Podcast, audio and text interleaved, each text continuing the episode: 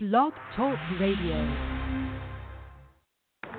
We assembled here today are issuing a new decree to be heard in every city, in every foreign capital, and in every hall of power. From this day forward, a new vision will govern our land. From this day forward, it's going to be only America first. America first. Okay. Every decision on trade, on taxes, on immigration, on foreign affairs will be made to benefit American workers and American families. We must protect our borders from the ravages of other countries making our products, stealing our companies, and destroying our jobs.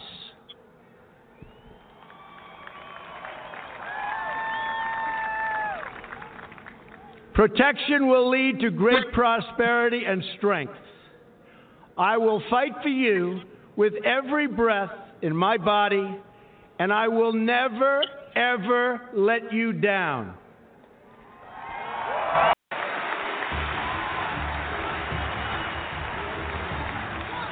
I am your voice.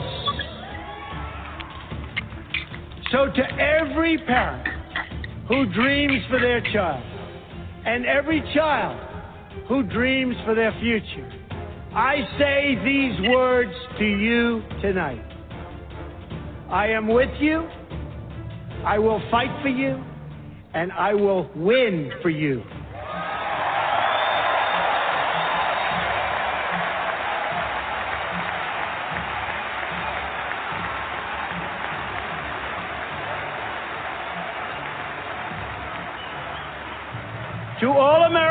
Tonight, in all of our cities and in all of our towns, I make this promise.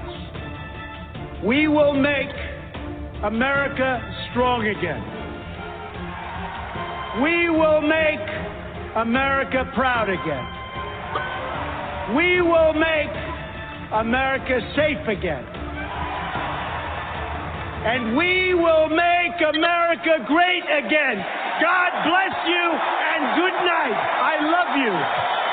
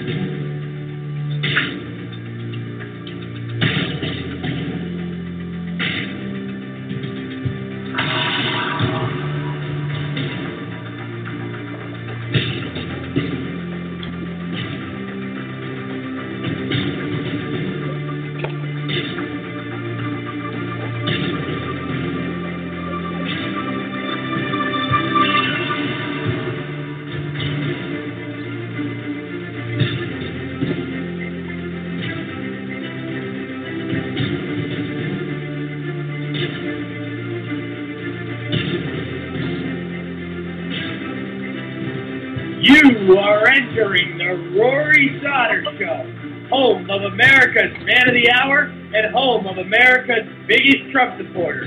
Climb aboard and buckle up your seatbelt because this is a wild ride. Nothing but unfiltered talk and the hardcore truth. Mega, mega, mega.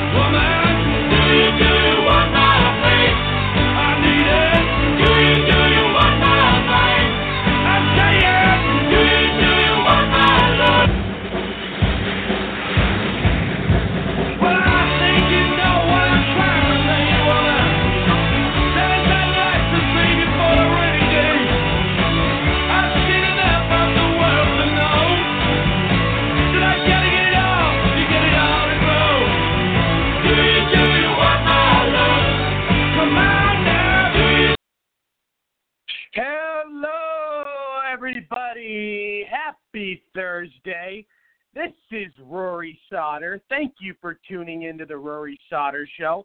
It is great to be with all of you. Um, I uh, we had a great show last night. We had two uh, great guests. We talked about a lot of amazing topics. Got a lot of, of addressed, and uh, you know, uh, dis- a lot discussed. And uh, it was a very worthy and productive show. Got a lot of great feedback. Uh, as always, I always take this time to thank the audience, thank my co-hosts, thank uh, thank all of our guests, um, and I do have my co-host with me on the line right now.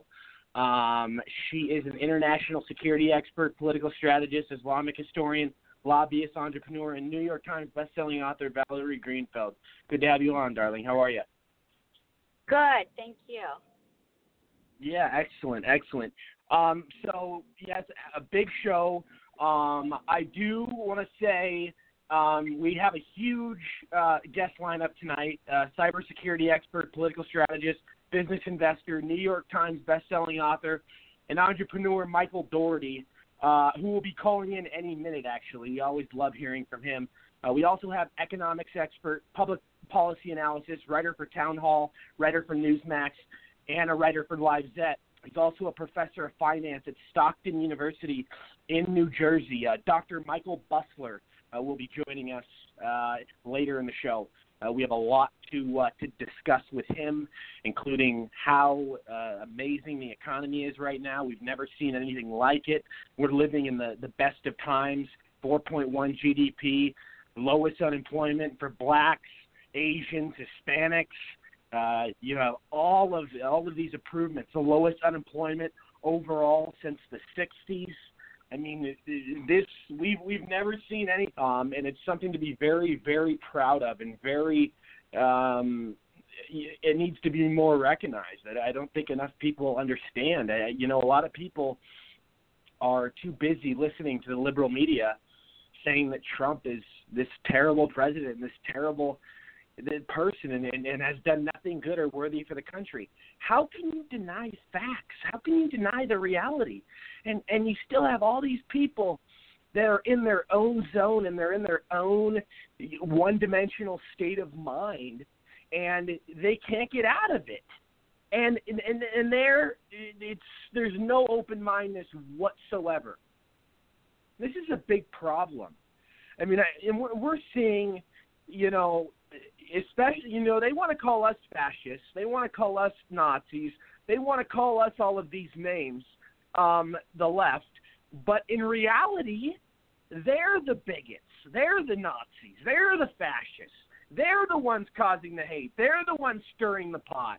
They're the ones trying to do you don't see us causing riots and violence and you know just all this mess in the streets.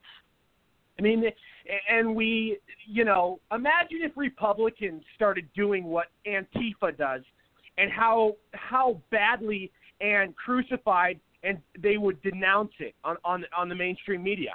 But when Antifa, uh, you know, does this sort of thing, uh, you know, the liberal media gives it a couple minutes, and they're like, eh, you know, doesn't really apply to us, so what the hell? We don't care if people are getting hurt in the streets or, you know, I mean, these Antifa and these left wing uh, nut jobs are dangerous. They're, we're talking bats, we're talking explosives, we're talking guns, we're talking we're talking weapons. I mean, these people are, and this is a terrorist organization without a doubt. I mean, I've, they've already classified it as a terrorist organization, and I know Nancy Pelosi and Chuck Schumer uh, at first were hesitant to label Antifa a terrorist organization because they wanted to be politically correct. But these people need to be addressed. These people are bullies. I mean, I'm seeing clips online today. I, every day I see clips online of Antifa and these left wing uh, hate groups, and they're trying to say because we, you know what, the, the, the, the what bigotry defines is if you don't agree with somebody, you start attacking them. That's exactly what the left is doing. They do it on college campuses. They do it in the streets. Uh, it's a, I mean, and you know who all started this was Barack Hussein Osama. This didn't. All these riots, all this bullshit with Antifa and these left-wing hate groups, they were not applicable or you know originated uh, before Barack Hussein Osama came into office. So, you know, th- there's all these problems that Trump's cleaning up, and God bless him for it. But, um, uh, Valerie, I do want to get your thoughts, uh, and I do want to welcome our special guest, cybersecurity expert, political strategist, business investor, New York Times bestselling author, and entrepreneur Michael Daugherty is with us, our great friend of the show. How are you, sir? I'm doing well. How are you guys doing tonight? We're, we're doing well, doing well. Great to have Great. you on. Uh, Valerie, go ahead real quick, though. Um, well, I wanted to talk about the fact that our every agency within the United States has their own definition of what terrorism is. We don't have a Yeah. national recognized definition, so um, it's easy to say. You know, one place, one uh, organization, or one congressperson can say that something is terrorism or isn't terrorism. And you know, the country of Israel has been dealing with terrorism longer than anybody else in the world, and their te- their definition is when um, a political for a political purpose, violence is used against um, any you know any group for political reasons um, to change you know to change the political situation. So violence and, and politics go together in, in terrorism, and that's exactly what Antifa is about, and that's what you know Muslim Brotherhood and Yeah. all of the um, organizations underneath the umbrella of the Muslim Brotherhood are about. Yeah, and let's, you know, Valerie, you bring up a very valid point. and let's not forget what Antifa's doing in the streets. I mean, this, in a lot of ways, is the same sort of thing. Uh, you know what they do in foreign countries. I mean, this is this is uh, very dangerous territory. You know, I know there's a lot of wimps in Antifa, but when they got weapons in their fucking hands, I mean, we're talking about a whole new ball game. That's basically cheating in a fight. I mean, that's not really fight. I mean, so you, you know, and you got all these cops um, that have to deal with this in the streets. And now apparently there's a new bill coming forward, which would um, entail if any Antifa member is wearing a mask, uh, they'll get like a, ma- a certain sentence minimum in prison. Uh, I don't know what the whole bill is. I think it's like maybe, but but it's very interesting. How, you know, why why do they have to? You know, I mean, I get the mask thing, but why aren't these police tackling these people? There there shouldn't be a bill with with the. I mean, there shouldn't be a bill for masks in the first place. These police should be tackling and arresting these people, and all I see is ruckus in the streets. But I want to get your thoughts, Michael. Go ahead. Well, you know, I mean, you're talking about that these are heavily democratic areas where this primarily happens. The media takes a microscope and makes it look like it's larger than it is. I'm not saying uh, that it isn't an issue, but I am Yeah. saying it's it's it's trying to incite anarchy, and um, I think I think Absolutely. it repeatedly fails in the long term. I mean, they strike matches. Look at look at what happened in Missouri or in Baltimore. You know, the one thing you notice about Baltimore Yeah. is is Yeah. there was after the first riot, there weren't a lot of riots. Um, and, I mean, when those policemen got let off, the, things stopped because they knew they were cutting their nose off to spite their face. And it, it, this, you know, I, I'm 57. I was a kid in the 60s, and I lived in Detroit. We had to move in the riots, Oh, and I I know ima- when I can imagine a majority of the culture is in rebellion. A majority of the black community is not in rebellion right now. The vast No. majority is not. So I want to keep this in perspective and and and see how far left the Democrats have gone and and hope that this is I mean completely going to destroy I mean this is the the the vestiges of Barack Obama. I mean look at the media today. Look at look at Jim Acosta, whatever that idiot's name is, and how Jim, Jim and how he was Jim, yeah. handled.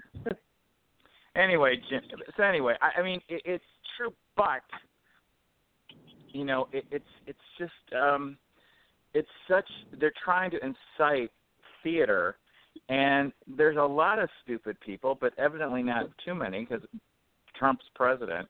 And my biggest concern is how is this going to impact the elections? Because here's what's really going on that is really Yeah. important is if the House turns blue, which is where It all won't. their efforts It are going to go to.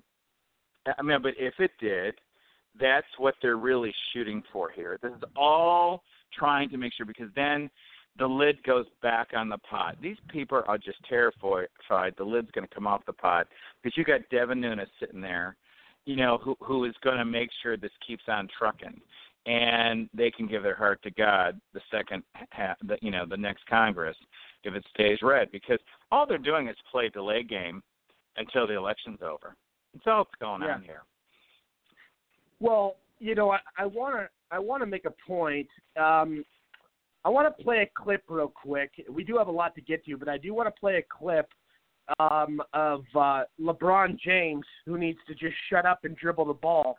Uh, but these kind of the, the stuff that these kind of guys say, especially shit like this, does not help with the black community because a lot of people in the black community, not not just the black community, but a lot of people in the white community look up to this athlete as well, especially big names like LeBron, which I I can't stand the guy. I think he's a punk. I think he's I getting he's his own a, talk show on Netflix.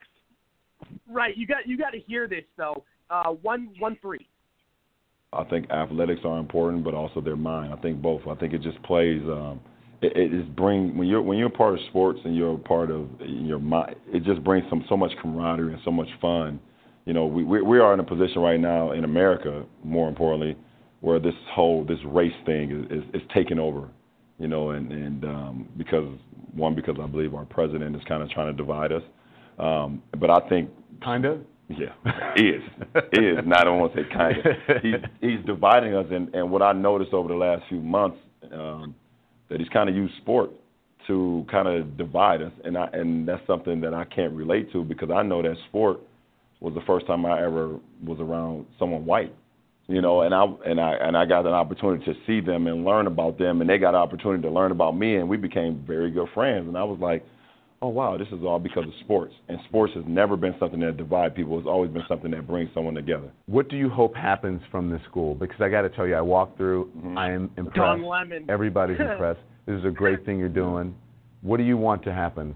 What do you want this to go from here? Um, what I want to happen, every kid that walked through those doors, every kid, you know, from the 240 kids that we're starting with right now, third and fourth grade, to the, you know, to 2022 where we're gonna have first through eighth grade Yeah. Um, we want every kid that walk through this school to be inspired, Yeah. um, to come come away with something, Yeah. something where they can give back, and and it doesn't matter. It could be anything, but just for for kids in general, all they want to know is that someone cares. And when they walk through that door, I hope they they So, M- Michael, I want you to comment, and so I want you, Valerie. But real quick, I, I want to give my take on this. First of all, the president is not using sports to divide anyone.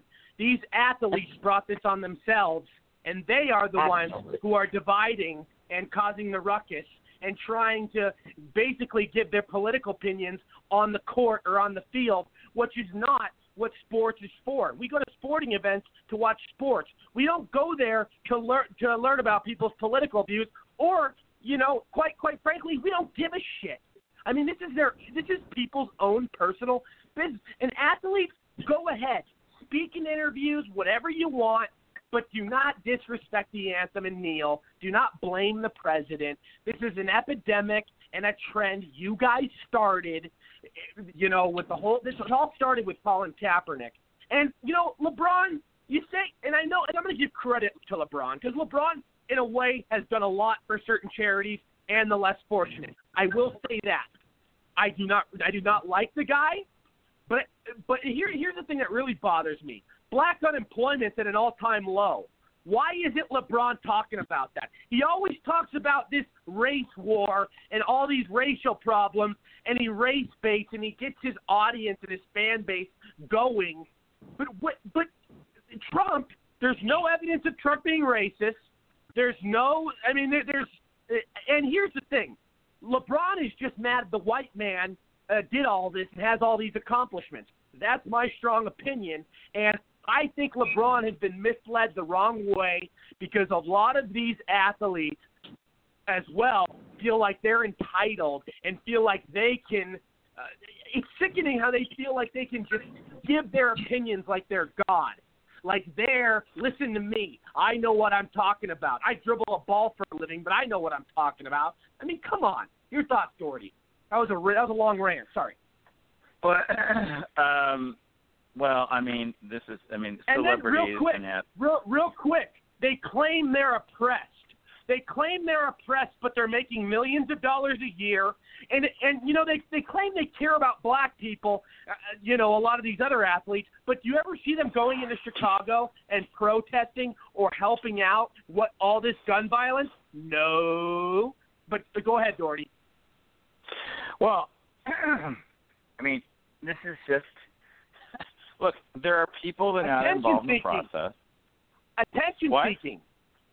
I said No, no, no, no, no, no, no. I'm talking. I, I, there are people that are involved in the process that listen to this stuff because they're the role models they know. But this is more of the fact that this is just these are people that are look look all many many many different types of very successful people get mistaken. Doctors are a big one that they know everything Yeah. outside their area of expertise. Okay, so they're not. yeah, you're, doctors so you're uh, saying doctors often. Say, real quick, Hmm? real quick. Would you say it's fair to say majority of doctors are liberals in the in the United States? Um, hmm.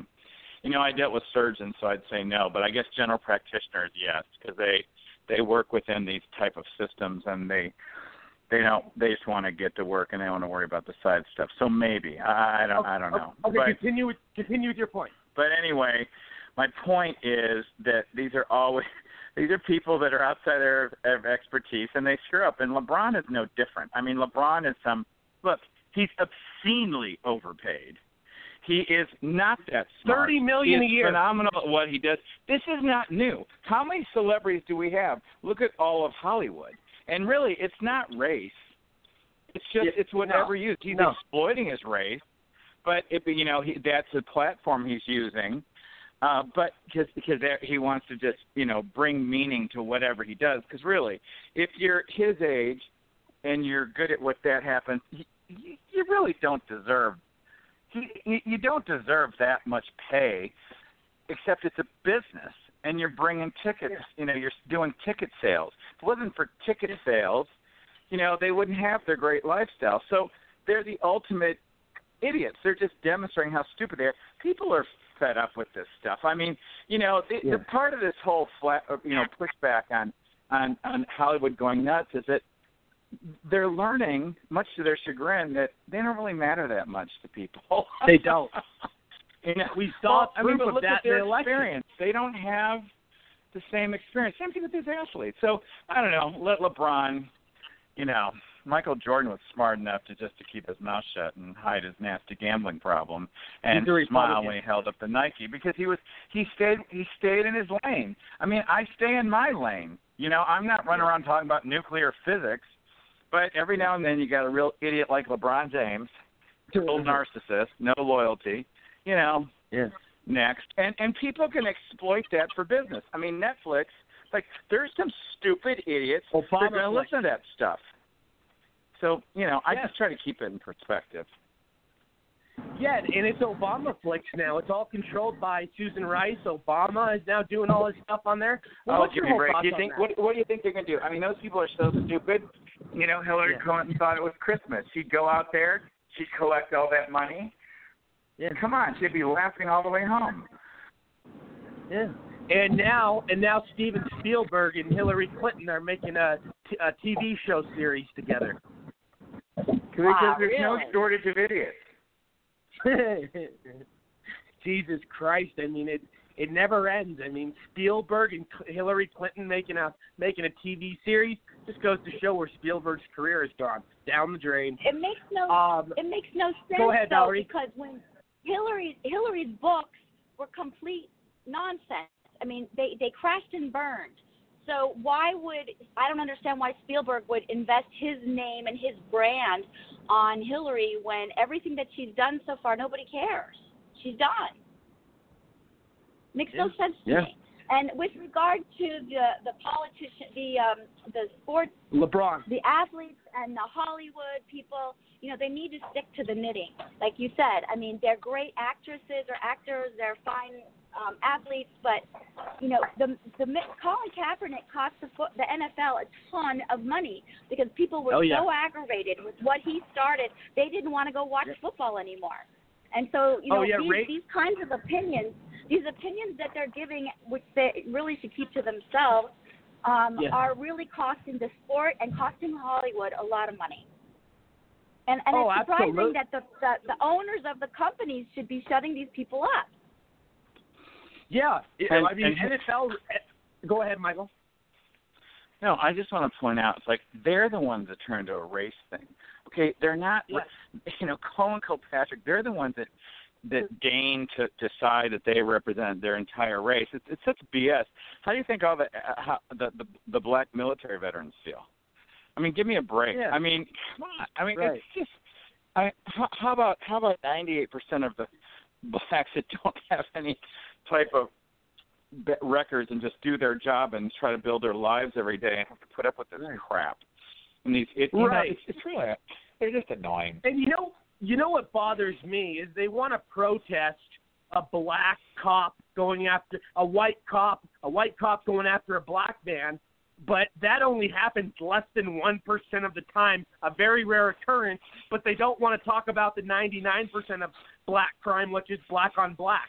Uh, uh, it, it's so it's so much hypocrisy and contradiction. They say they care about their community. Bullshit. Well, it, it's just it, they're just make they're they're justifying their living.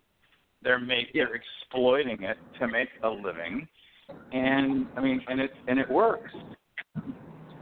Well, Yeah. I think it works with regard to media, but it doesn't work with regard to their safety. Because, like Rory said, you know, if it's black on black and the cops are too afraid to go and go into those places to save people, they're really lo- they're hurting themselves. 'Cause nobody's no, I'm talking about the people that are them. exploiting it, not the race. I'm talking about people like the people that exploit this. Look at the look at the prosecuting attorney in Baltimore. Nothing's happened to her. Right. Or is she the DA? Nothing happens to these people. No one wants Right. to touch but a ten foot pole. You know. Right. I mean, really, what's happened to Jesse Jackson? what's happened to Louis. Farrakhan? What's ha- what's happened to these baiters? Nothing. The Reverend. What about the Reverend What's Al happened to Maxine Waters? Maxine Waters is under investigation because The she makes everybody the write a check to her daughter. Yep. Yep. They they hit her. The, yep. The FEC, the Federal Election Commissions, hit her with a bunch of complaints, and now she's under investigation. This is great. Uh, I do I do kind of want to shift a little bit. Kind of relates to this topic, but it is breaking news today. But we knew this was coming. They already announced it. But today it's like official. They're like officially seizing it. South African amending the Constitution. Their white farmers' lands are being seized and given to blacks. Could you imagine if it was the other way around and we did that in our country? You forgot that Barack Obama was there praising everything. What? I mean, Barack Obama was there praising everything in his speech today. Yeah. You know, praising all this, and and everyone's sweeping this stuff under the rug because because silently, complicitly, they're like, well, what goes around comes around, and nothing ever gets better with that attitude. And you cannot, you know, but that's fine. They want to chase Entitlement. them out country. Yeah, it, it's disgraceful. I I can't even. I mean, can you imagine? Go ahead, Valerie. Mm. I just feel like, you know, whatever happened to just being American? Why does everybody have to be in a box and they have to be a color or they have to be Yeah. a certain Why does sex, every? Why do have to- people have to say?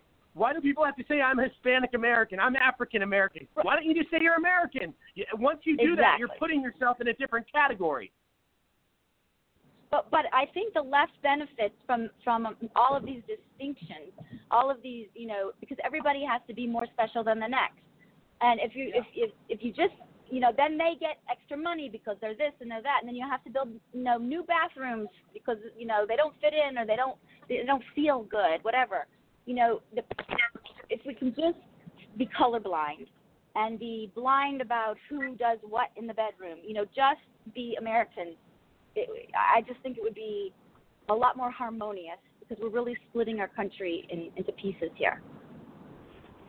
Oh yeah, I mean, you know, we haven't, you know, Barack Obama was the greatest divider. I mean, nobody divided the nation as bad as he did. I mean, he's terrible. I agree, and they're We've never Trump. worst president in history. We've never seen any. I mean, you, you, the closest thing Uh, to the no, devil. no, no, no. Woodrow Wilson was the worst president in history, but that's okay. LB and LBJ and Jimmy Carter are up there as well. Well, look, Um, I I don't think that you can you can remove what's happened with with race history, but I, but I, I it all gets it. You don't get anywhere with this. Uh, with here's the difference. It, I've never seen so much um, banding together and isolating. I mean, the, the the the Muslims that come into here, by and large, do not do not assimilate within the country.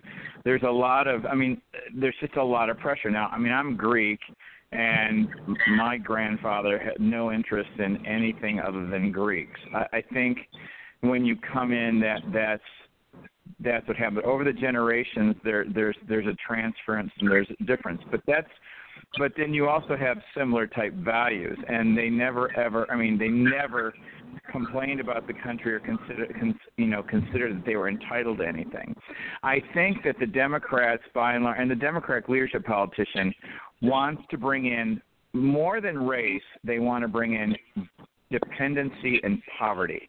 They don't care if you, what color you are, as long as you're codependent, not educated, and and and and poor because then they can bribe you and and delude you and you don't have the life experience to know otherwise uh, and so you know this is why if Trump gets a good chunk of of of, of the black a, a good shift even if you got 10% or the number of Hispanics that understand. I mean, Trump doesn't patronize anyone. Um, the whole, you have got to automatically be subservient and dependent and a bit of a loser to feel like you need Barack Obama or Hillary or the left or Nancy Pelosi. I mean, do you love, I mean, just to show how utterly relentless they are and they'll never give it up when the, the employment numbers come out, you know, they're screaming, "Well, the jobs are lousy or the pay is too low." It's just, you know, they're they're just never, ever, ever happy, no matter what. And what terrifies me isn't how stupid they are. What terrifies me is there'll be enough people to uh, drink this Kool Aid and be that dumb and believe it. Look Right, at and I- California. I, mean, you know, they're they're they're literally crapping in the streets in San Francisco. I've been there. It smells. It's not safe. It's not pleasant. It's terrible. And and and what's amazing isn't that. What's amazing is these people will not give it up and realize they're wrong. they won't. Yeah. That's the scary oh, part. absolutely, absolutely. And he- here's the thing: I got leaders of Blacks for Trump on the line. You, you, you know, Michael, you, you um, Michael Daugherty, by the way, the leaders of Blacks for Trump, his name is Michael as well. So, um, I, I, I'm gonna leaders of Blacks for Trump. You, you've talked about this on the show many times. We were just talking about the whole race war and how LeBron is trying to you know, divide, pe- trying to say the president is di- trying to divide people over sports. And we're just talking about all these Right. different, you know, entitlement uh, celebrities that are trying to make it this a race issue and trying to race bait. When in reality, this is this has nothing to do with race. And if you look at uh, unemployment, uh, Asian unemployment all time low, Hispanic unemployment all time low, Black unemployment all time low. I mean, I mean, what's there, what's there to what's there to whine about? You know? Oh come on. Um, right. Um, see, uh, LeBron James, and you know, you got these, you got some outsiders in this country, like Colin Kaepernick. He admitted that he's an East Indian and he's from Cass. Not all East Indians hmm. are, are, are terrible like this guy, but and and the other guy was a Cherokee Indian, and they're not all bad either. But the po- bottom line is that it is not white Gentiles that are giving us the problem. In fact, they're the ones that fought to free us. They are the Republican Party, who we should boycott is their little um, reservations instead of trying to punish white Gentiles who fought to free you and you're hurting their feelings because I would be hurt if I lost thousands upon thousands of brothers and sisters in the Civil War to fight to free you, to be in unity with you, to give you equal rights and live like they live, and then all of a sudden you over, over here on the Democrat side helping these bastards who are the ones that put us in slavery. And a lot of people don't understand what I mean by that because most of those people who had us in slavery, a lot of them were Cherokee, and and every they own everything. Uh, uh, even the East Indians like Colin Kaepernick, and yet we're following this guy into going against the flag. Now, I understand if you want to protest, but the problem is you must at least know your enemy. All of the men that have shot black men, almost none of them were white Gentiles. Raja, Yeah. he is an absolute East Indian who shot that black guy in West Palm Beach on the side of the expressway. Eliazar, Right. he was an absolute East Indian. All these guys are East Indians, but they blaming white people for what these people do. A white man would jump into a burning car to save your life and let himself die. That is the nature of Gentiles. So I despise the fact that they are beating up on who is easy to beat up on.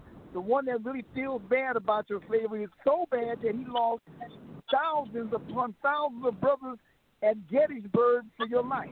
So what we got to do is wake right. up and realize, because I got the article when Colin Kaepernick said, I want to apologize to black people because I'm not really black.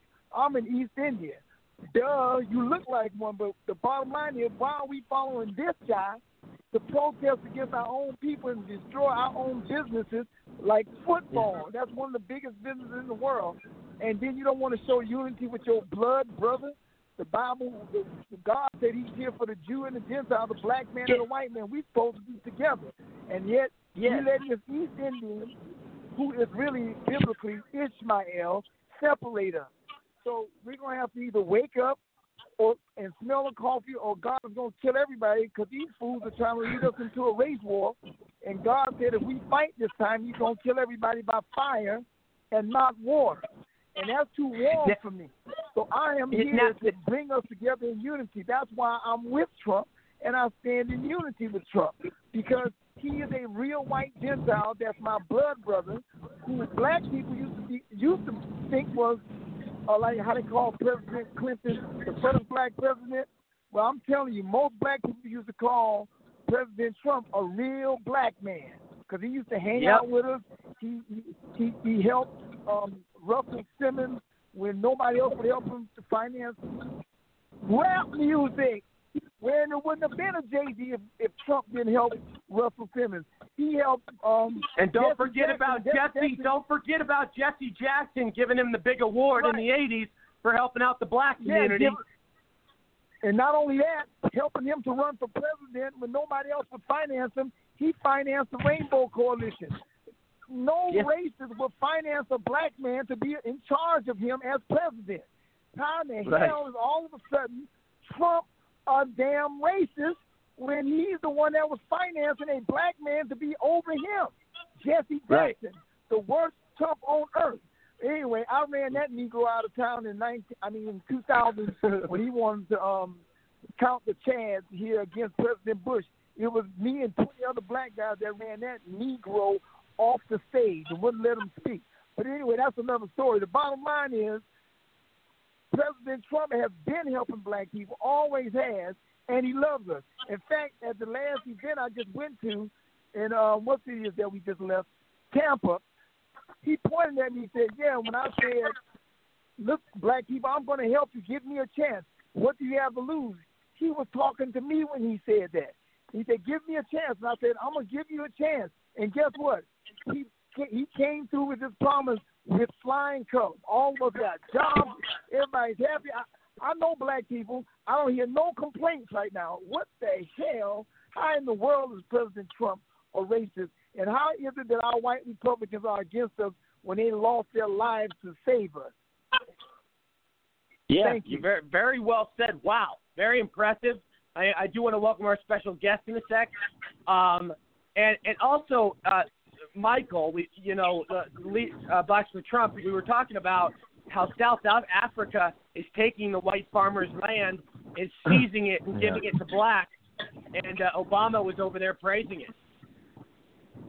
Yeah. Uh, that's, yeah, that's what yeah. they do. Yeah, I mean, th- biblically, the land belongs to the black man and the white Gentile. But anyway, they they always do that. They over here in America taking all of our properties right now. Most of the judges that are doing that are East Indians, and we're losing all our white people and black people being foreclosed on all over America. But guess what? A Cherokee cannot be foreclosed on. Y'all look it up. It's even on my site. I got it where they can't be foreclosed on. They cannot. They don't have to pay electric bill, water bill. They get free phones. I mean, God, dog.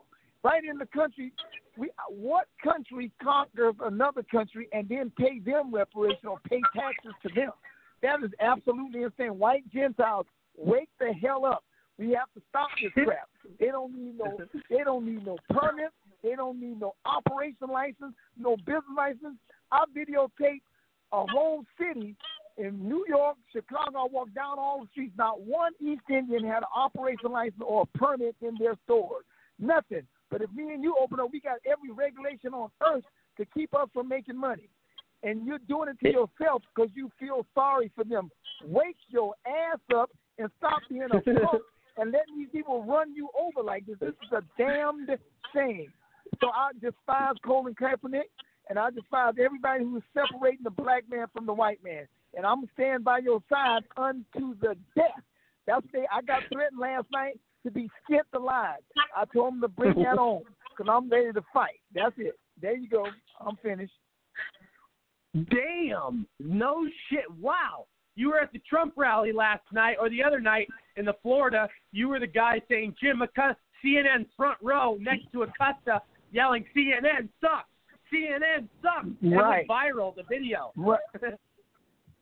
Well, it did. I'm glad it did because you know I'm I'm I'm glad that uh, the Sosa is putting out the the movie tomorrow, and they did the premiere, and I was called. They told me they wanted me to come and walk on some red carpet. I didn't know, but I was in Tampa, so but they did a movie called the um uh the Death of a Nation, and they say I'm I'm I'm about a third of the whole movie, so I'm glad that that's going to come out so our people can see Latin, black, and white in unity.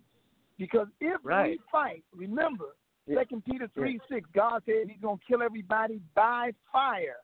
Please don't let me die. Now, I'm up here taking all kind of chances, getting all kind of threats, and and we cannot get ourselves killed. All we got to do is show love one to another.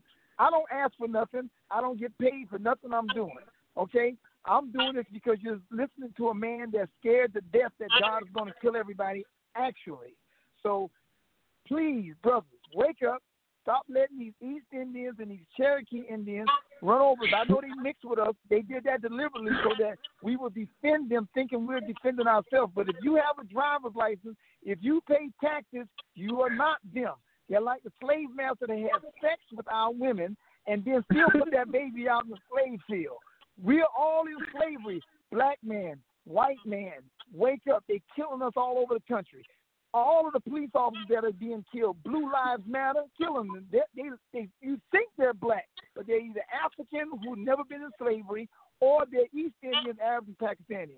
Not one of them was a black man, as like like there was not one white Gentile. I looked up every killing that we thought was unfair, done by some so-called white man on a black man, and not one of them, even Darren Wilson, whether he was right or wrong, his name Wilson is the third most prominent name in the Cherokee Nation, and he's a full-blooded Cherokee, and he's a totally different kind of white man from the Gentiles. He's he's what they call a Canaanite. He's so white that he'll blister if he gets in the sun. He is not. Gentiles are not our problem. Those are the ones that'll stop on the side of the road and fix your flat for you and won't even let you do nothing. Those are the ones that will help you out when you're in a real jam. Those are the ones that'll give their life for you. Listen, we got to cut this crap out. Our blood brothers is you, and I'm on your side all the way. Just remember, black for Trump, baby. Yeah, you're the leader, man. I mean, you are a hero. You are a true patriot. You are. I, I, mean, am nobody. You help. I am absolutely nobody. I Hey, hey, hey, hey, hey, hey, hey. God is gonna kill Listen, listen, listen, listen, listen, listen. You are a strong factor and played a big part in Trump's victory. You were all over the country at all his rallies during the the, the camp when he was campaigning uh, and and during the election season, and you have been there with him since day one.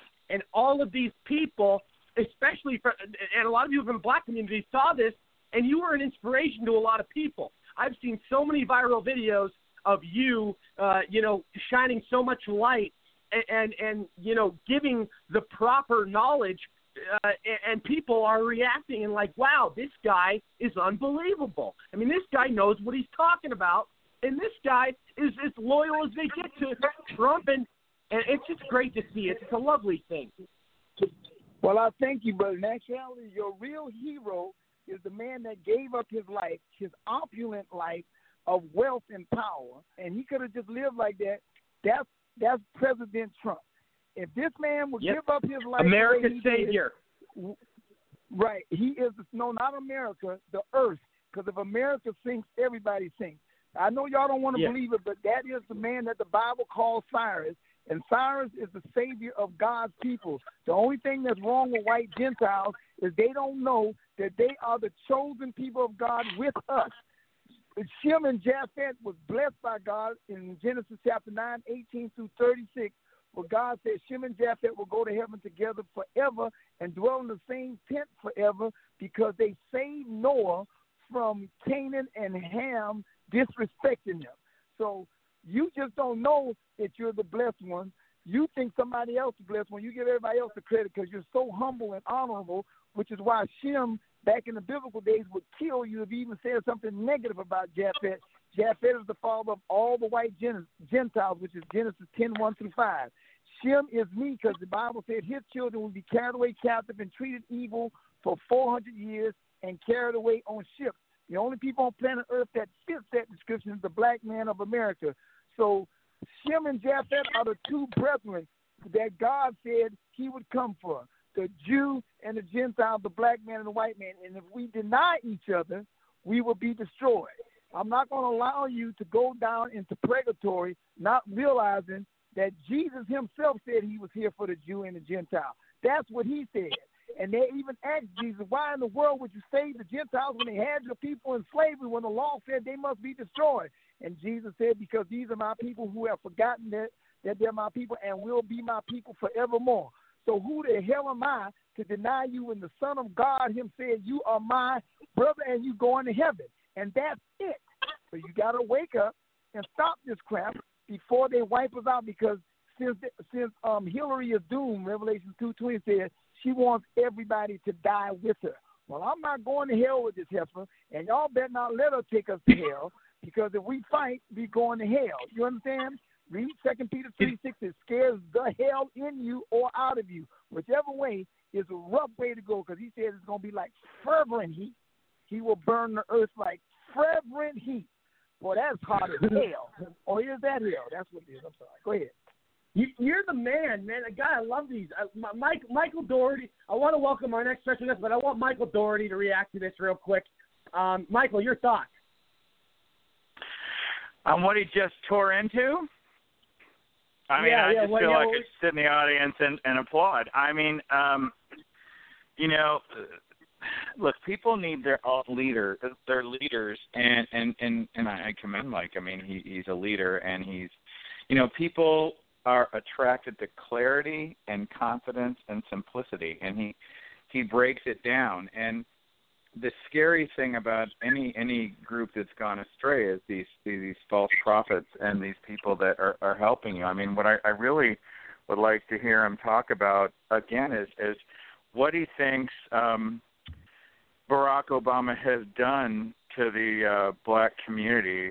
You know, because here in 2007 we had stadiums with scenes of Rome. it was crazy, and people were just you know idealizing him, and they, they there are still people that that idealize and and he still uses it. So now he's like out in South Africa, wherever he can get attention.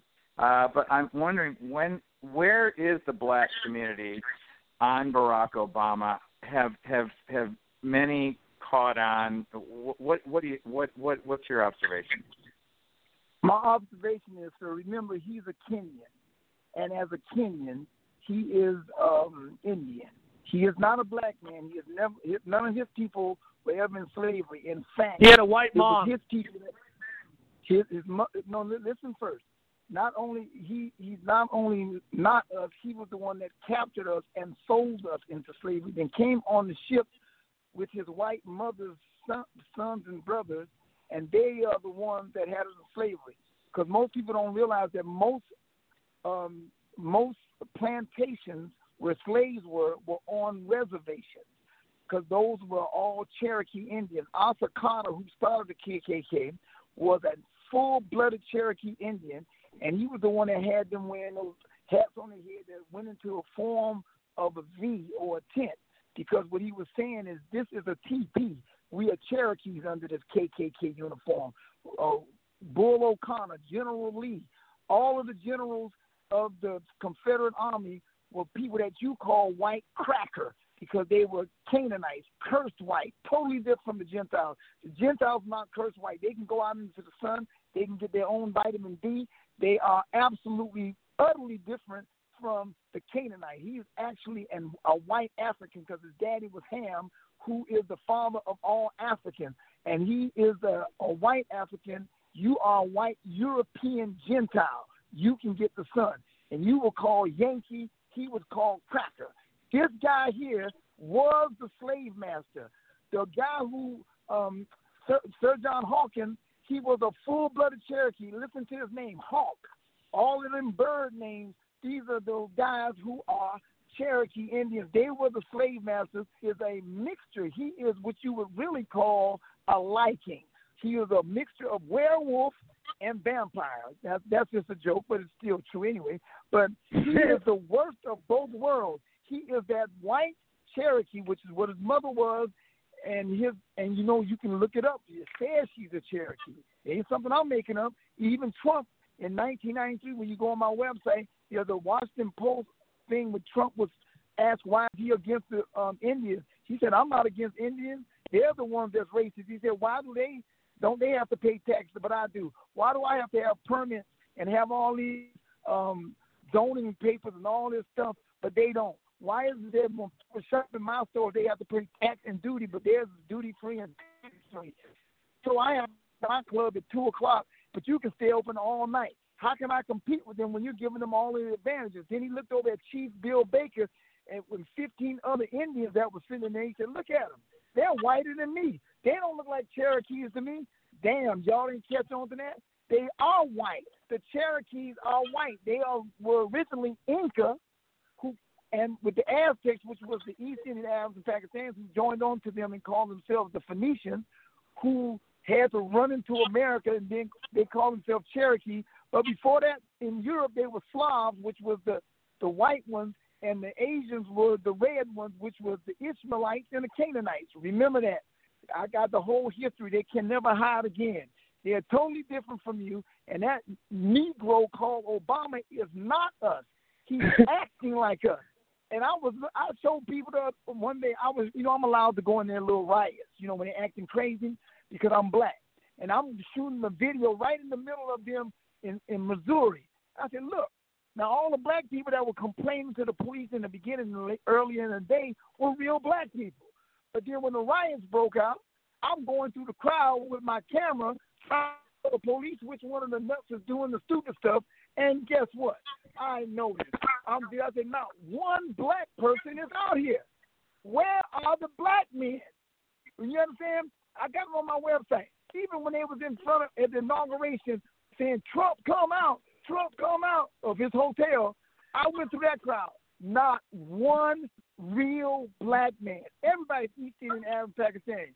On Fox News, they had a Cherokee, I mean, not Cherokee, an East Indian guy standing up. Everybody, the white Republicans are killing us. You're killing us. You're killing. I said, when the I ain't never seen an East Indian get killed. What the hell is he talking about? I don't even. If you go to jail, never they're never in jail. Only else they have safe zones. They're free to break every law. They are free to ride around with no driver's license. They don't have to have gun license. Nothing. What in the hell is going on? Now, white men, gird up your loins like a man and stop being pumped.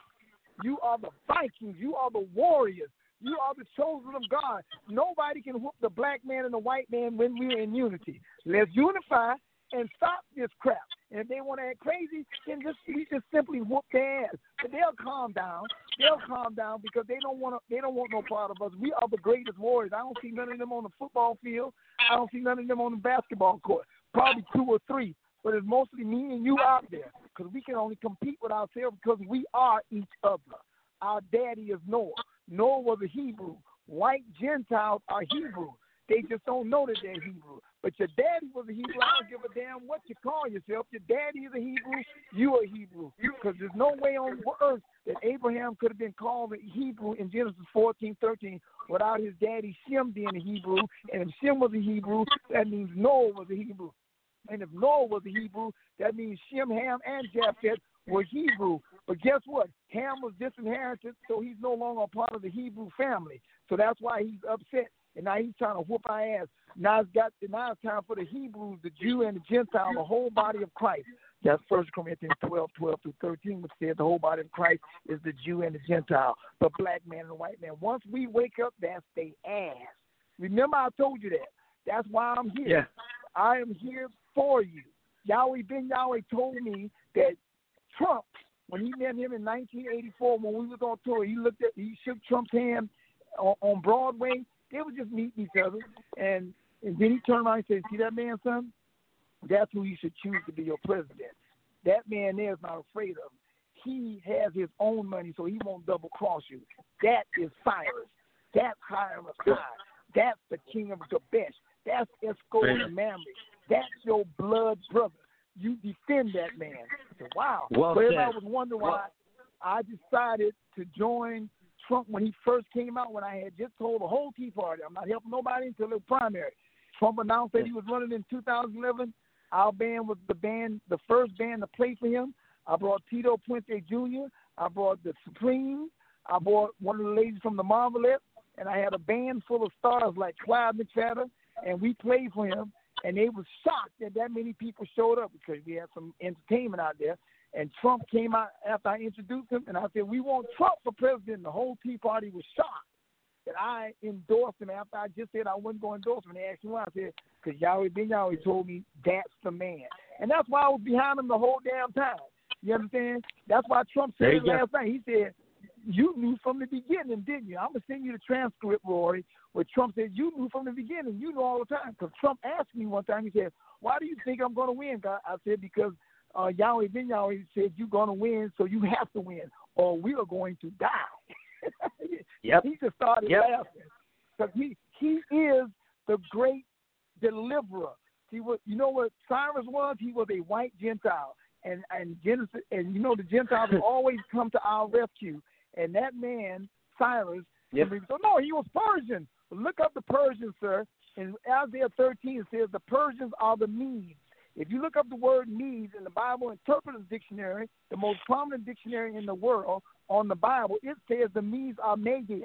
And when you look up Madai in Genesis 10, 1 through 5, it says Madai was the fifth born son of Gomer, who was the firstborn son of Japheth, which means, I'm sorry, and Japheth is, of- course, in Genesis 10, 1 through 5, the father of all the white European Gentiles, of which Madii was named as one of those Gentiles. So Cyrus was a Gentile. He saved Israel, and God said, This is my anointed. This is my blessed one. This is the Savior of my people. Okay? It's just that Gentiles have forgotten that they are my people. We are the same blood Yep. brothers. That's all. So the, the Cyrus got to save the world. That's why I'm so glad. Look at all of the presidents of all these new of countries like Russia, not Russia, but um, what's the name of the country? Um, Germany, uh, Britain, and all those countries. Isn't it strange that almost every last one of them are actual real Gentiles now? When most of the time, most Yeah. of them were Slavs or Serbians, which are the Canaanites, or East Indians, something incredibly stupid like that. Now we have taken back over. So while we got this chance, if y'all don't get your behind out there and help this man get some more, Mm-hmm. get more king's men and king's horses into this Yep.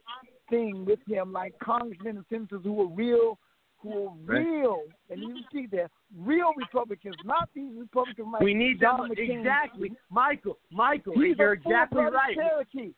He's a full Exact- we need- Mike You're- Michael. All them guys are Cherokee. Go ahead. I'm sorry. Yeah, you, and you're absolutely right. We need people that are going to support our president, be right by his side, Only. and and Only. and I love you know I I got you to come up here last week because you love because to endorse Joe Arpaio. You love Joe Arpaio just as much as I do, and because he's the closest thing to Trump, and he's going to stick by the agenda, and he's going to win. Joe Arpaio gets mo- gets hundreds of people at, at his events. I mean, these other candidates in Arizona barely get 20 people. Joe Arpaio gets hundreds. I mean, Arpaio has this, and everybody knows the close bond between Joe Arpaio and President Trump and uh, the friendship. And also, that was the first person Trump pardoned. So you know that's a that's another thing right there. And they just you know it, it, this is a big thing. This is a big thing. We need we need guys like Arpaio that are by Trump's side because Arpaio, if you ask me in politics, is the closest thing to Donald Trump that there that exists. Joe Arpaio go go does what he does for for the people, for the president, not to fill his own pockets like every other punk ass politician. That's right. Joe Arpaio is a real man, and see, those are the type of brothers we need. We need white men who are not America's toughest sheriff. People. They always act like they're weak, like they are helpless, and in the meantime, they own everything. Eighty-seven percent Right. of all businesses are owned by East Indians, Aztec, Michael, I and, do- Michael- Yes. Michael, I do want to interrupt you. I do want I want to keep you on the line, but I want to welcome our next guest. And Daugherty, stay on. We have a huge topic. Um, I want to welcome um, economics expert, public policy analysis, writer for Townhall, writer for Newsmax, writer for LifeZette, and a professor of finance at Stockton University in New Jersey, Dr. Michael Busler. How are you, sir? I'm well, Rory. How you doing? Uh, doing well, sir. Great to have you on. Happy Thursday. Uh, the weekend's Yep. almost here. It, it feel, feels good. Um, but I'm I'm so glad to have you on. I know I brought you on a little late. I'm sure you've been listening. Uh, what, what are your thoughts? Yeah. Uh, well, um, you know, we started out talking about uh, uh, the effect that President Trump has had on the minority communities. Um, And, y- y- you know, I heard very, very early when I uh, signed on uh, when Trump said, look, at uh, you've had, particularly in the inner cities, uh, you've had uh, Democrats running the cities for really about 50 years um, with all kinds of programs uh, that are supposed to be helping you, and really uh, it hasn't helped you. And you know, in some instances, has uh, locked in generations uh, into the kind of the welfare state. And Trump finally said, "Listen, uh, what do you have to lose if it, to try me?" And uh, as was Right. said here, um, the people said, "Yeah, you know, we really don't have much to lose. Let's chance." We have nothing And to um, lose. Exactly, and so uh, you know he puts uh, Ben Carson uh, in uh, head of HUD, and he's doing some great things very quietly in inner cities. And then uh, Trump said, "Look, what what uh, minorities really want, particularly those in inner cities, what they really want is opportunity." He said, "So I'm going to get an economy that's growing." Uh, and that will provide opportunity to, to everyone, and you know, everybody will be able to uh, work their way out of these problems. And so far, it's working. Right. Yeah. Hey, everybody, how's Totally the connection? I'm in the middle of a storm. Oh, well, I hear you pretty well. Can you guys hear me? No problem. Yep, yep. Yeah, okay, on everything's my fine. end. Yeah. Okay, perfect. Very well said. Um, no, well, yeah, I I loved what you said just now, uh, D- uh, Dr. Busler. Very well said. Yeah. Um, Daugherty, your thoughts, and then then Valerie. Uh, I'm, I, I don't know. I, I don't really have much to add to that. I, I, I, I but I want to get. I, I just want to get Mike to talk about my next exciting question, which I don't want to trump you here, Rory. It's, I want to. I want to have him vent about Maxine Waters and tell and have him tell me when are people going to recognize how she's just fleecing everybody. Just because I think it'd be so enjoyable to hear his take on it. Talking to me, Michael, the black Yeah. Trump? Yep, Michael. Yep. Oh, okay. You go ahead. Well, Clear Max- the flash with Trump. Maxine Waters is also a Cherokee. See, and they they know exactly what they're doing. Cause I looked her up, I checked her out. She's a Cherokee, and she's in there fighting for their rights. So listen, Speak up a little bit, Mike. We can't hear you. I said we got we got to realize that the Cherokee are overtaxing us and taking everything from us. So it's either we stand up to them because Maxine Waters is an absolute. She's not really a nut. She's really smart at what she's doing. She, what she's doing is taking everything from you. Of course, they want you to pay your fair share in taxes because they don't pay taxes. They're living for free. Like Bill Clinton, did you know he was a full-blooded Cherokee? Yes, he is. I'm telling you right now, Google it. Man is a full-blooded Cherokee, and Hillary herself is also an Indian. And that, nobody even knows these people are Indians, but it ain't about because the, there are other Indians that don't get these benefits. Like even in India, the caste Indians are the ones that's upper, and the East Indians are the ones that's getting their behinds whooped. So once they wake up, they gonna help us whoop their behind. Like we met uh, Dr. Shiva, he's getting his behind whooped. He's angry as hell as an East Indian. You know that's why the Bible says it ain't about skin color because Revelation Hey, seven. after speaking, 13, Mike, hey, Michael. Speaking of speaking of Dr. Shiva, we had him on the show the other night. The guy who's Beautiful. facing Elizabeth Warren in Massachusetts.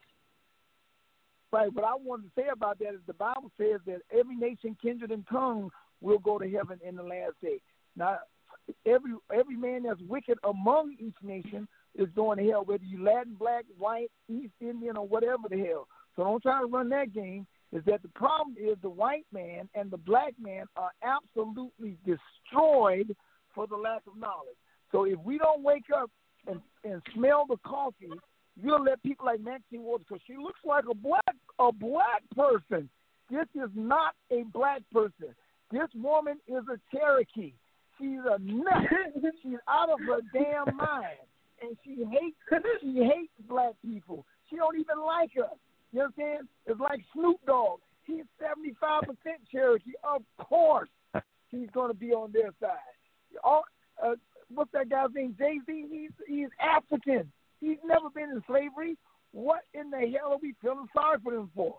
I don't feel sorry for them. The people that are suffering are the Gentiles and the black man. Even if you go to Russia, the Gentiles are broke. If you walk around the corner from the Kremlin, all of the people that call themselves the Mafia, all of them who are East Indians, who you know you can't be in the Mafia unless you are from Sicily. All them names in a vowel. If you're from Sicily, you can be in the Mafia because those Sicilians are actually red dot in the head East Indian gypsies, and they are rich in Russia while everybody else is broke. Nobody has money in Russia. All of the white Gentiles are walking around with run over shoes, got the same color car, same color everything. They broke as a joke. The Russians, the white Gentiles, and even in every country, all of our Gentile brothers are broke. The Italians that come here and have restaurants, they are not the real Italians. All the real Italians named in a consonant, like Caesar, uh, uh, um, Pilate, all of them, their names in in a consonant. But the Giovanni Givenchy, I showed that to um, what's her name? That lady, uh, I forgot the lady's name. Uh, uh, Kellyanne. I said Kellyanne. Look, Trump. Kellyanne and- Conway. and two other white Gentiles. Yeah, Kellyanne Conway. Um, uh, what's his name? Uh, Tommy Hilfiger, Trump, and some other white guy are the only white people that own a building on Fifth Avenue, the, the most expensive street in the world. Right across the Probata, Giovanni, Movado, Giovanni Givenchy. I mean, everything is East Indian, and none of them have permits. They don't even have permits in their elevators. Now, I started noticing in Miami, all of a sudden, East Indians got permits and they built in their little businesses, right, their gas stations. And then I started, you know, just checking the numbers out. And the numbers go to nowhere. They're putting them up because my radio station is revealing why the hell they don't have to have it, but we got to have it. You understand what I'm saying? They're living regulation free. And to let y'all know, just in case y'all want to study why, it's because Alexander the Great was the first Gentile to break with Israel, the black man. And when he broke with him, he gave the East Indians through Roxanne, a girl he fell in love with, which was the Prince of Macedonia, Princess of Macedonia, who's actually uh, the Princess of East of East India, and she talked him into giving Jerusalem to Ishmael or the East Indians, saying that Ishmael was the firstborn, and he agreed with that, gave it to them, and ever since then, they have been in charge of everything and had well he gave them he said I can't give you your land back but you will live regulation free. In no country that I own which was every country in the world at the time. And he and he gave them complete UCC freedom and the right to not be arrested other than for murder. But I mean, but we don't understand that's going on all the way up until this day in every country. Or you can look into a Chinaman's face and say, "Hey, you're an Asian." I am not Asian. Why, what's up with you? because he is not. He his name will end in like Jackie Chan. Jackie Chan is upset because he can't make no money in China, so he wants all of his money out. Why? His name ends in a consonant. But Bruce Lee, Bruce Lee, and Kung Fu, all of them are rich as hell. Inside China, it's a communist country. Why? Why are all of these men And you say, "Hey, you're Asian." Yes, I am an Asian because you're not you're not really a Chinaman. You're not really a Chinman, which is what China used to be called Chin. You are actually guess what? A dag blasted Ishmaelite who went into the country and married into them, got all and got into that country, started your business, and you didn't have to pay taxes because of old Alexander the Great. And then you are rich in that country, got all the Versace stores and everything. You're rich as hell, and all of the chin men are walking around broke, paying 100% of their money in taxes. Right. And it's happening all over. They just invaded Europe because Europe was so stupid. They opened up their borders to them, and they live in their country completely regulation free. They can kill and just go to a safe zone. What in the hell? Y'all better wake your ass up. Do you see what's going on? They are beating the hell oh. out of you. Gentiles, Gentiles, you got the power. Remember, Peter passed the power to Cleophas. Cleophas was an Italian. and He passed it to him because you were always the one that came to our rescue. Remember, when Lot got in trouble, Abraham went to Eshcol and Mamre to go conquer the Sodomites who were who were occupied. Sodom was occupied by the Hamites and the Canaanites, and we beat them behind and freed Lot. And when when we went in to destroy the Canaanites, and God said, "Go wipe out every last one of them," who joined us? The King of the best. Who was he called? The King of the Gentiles. And then his great great grandson named Hiram of Tyre helped King David get the Canaanites out of Jerusalem. And then that same king helped Solomon build the temple. And then when the Babylonians, which were the the Canaanites, Hamites mixed, they were called the Hyksos at that time. These cats came into Israel and took the temple and everything. And guess what? Um, Cyrus came to get it back. Who was Cyrus? The great, great, I think it was three great, great, great, great grandson of Hiram of Tyre. Another Gentile came in and beat the hell out of the Babylonians and freed Israel again, as did Ahaz when the Babylonians took uh, uh, was getting ready to kill us through Haman, and Mordecai got Esther to go tell him, and he said, "What? They're gonna kill my big brother? No." And Ahasuerus gave us a right to have weapons, which is where the NRA got that idea from giving us our weapons and our right to have weapons. And we beat the hell out of Haman, and then Ahasuerus hung every one of the Hamanites or Haman and his boys, which were the Hyksos, with their own wood from their own houses. So I'm telling you, every time we got in trouble, you came to my rescue. And then when Yep. we got in trouble, the last time we got in trouble with or Alexander the Great, he was the first one to turn on us. And then the Romans tried to take it back, but they were not successful. Then the Europeans tried, they were not successful. Then they came to the Americas and they were eat, they're eating the hell out of our Mayan brothers. Listen, Gentiles, you've always come to my rescue. You have to wake up and come to our rescue now because they're whooping both Thank our you. ass. Okay, help us, Yeah. please. Mike, stay on Help the. us. Mi- so You're- we'll have, this is Yeah. a record. We have three Michaels on the line right now. We have Michael, leaders of Black for Trump. We have Michael Daugherty, and we have Michael Busler. This, so I'm I'm gonna I'm gonna go I'm gonna start going to saying last names. So Michael Busler, and, and I know Daugherty wants to get to this too, but stay on the line, leader. Michael, leader of Black for Trump. And but but real quick before I give the next segment, uh, Valerie, I want your thoughts real quick. We haven't heard from you in a while. I don't even know where to begin. what what subject are you most interested in? Because I certainly can't go on about the Bible like that, and it was quite impressive. Yeah, I mean he uh, he pretty much uh, Michael leader blacks leaders of blacks for Trump nailed it. I mean that was wow. I mean I was just sitting here listening like whoa. That, I mean that's amazing. Um, absolutely, 100%. I mean there's so many different things. Um, Jesus Christ. I mean we'll have to do a whole segment on this. Um, you know, and, and talk about this for we can talk about this for hours. Um, I do I do want to move on though because we are on a time frame.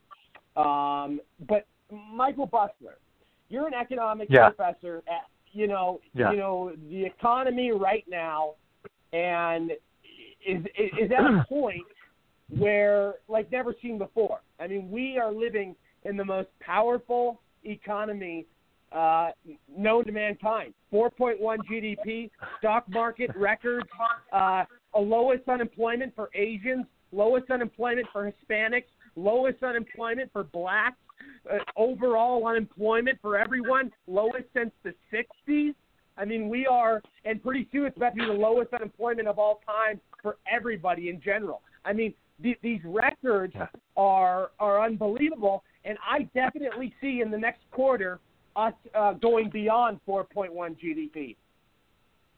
Yeah, that's um, that's probably right. Um, what what what uh, Trump has done, uh, he's um, reversed the policies of the last administration, um, and uh, the Obama administration didn't didn't ever set really economic growth as a high priority. Um, Obama's top priorities were uh, to cure perceived social injustices.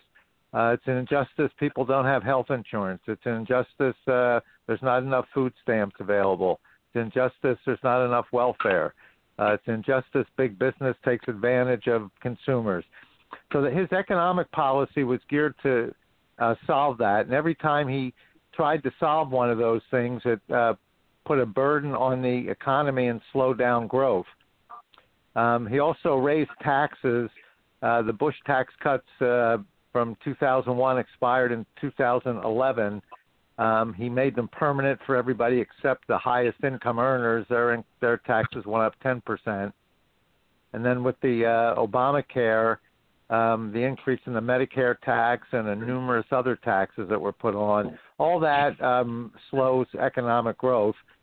And as a result, Obama was the only president in history uh, to serve an entire term in office without having at least one year where uh, economic growth, annual growth was 3%. Came into office and he said, Look, there's a lot of problems we have to solve here, but the first thing is we have to get the economy growing.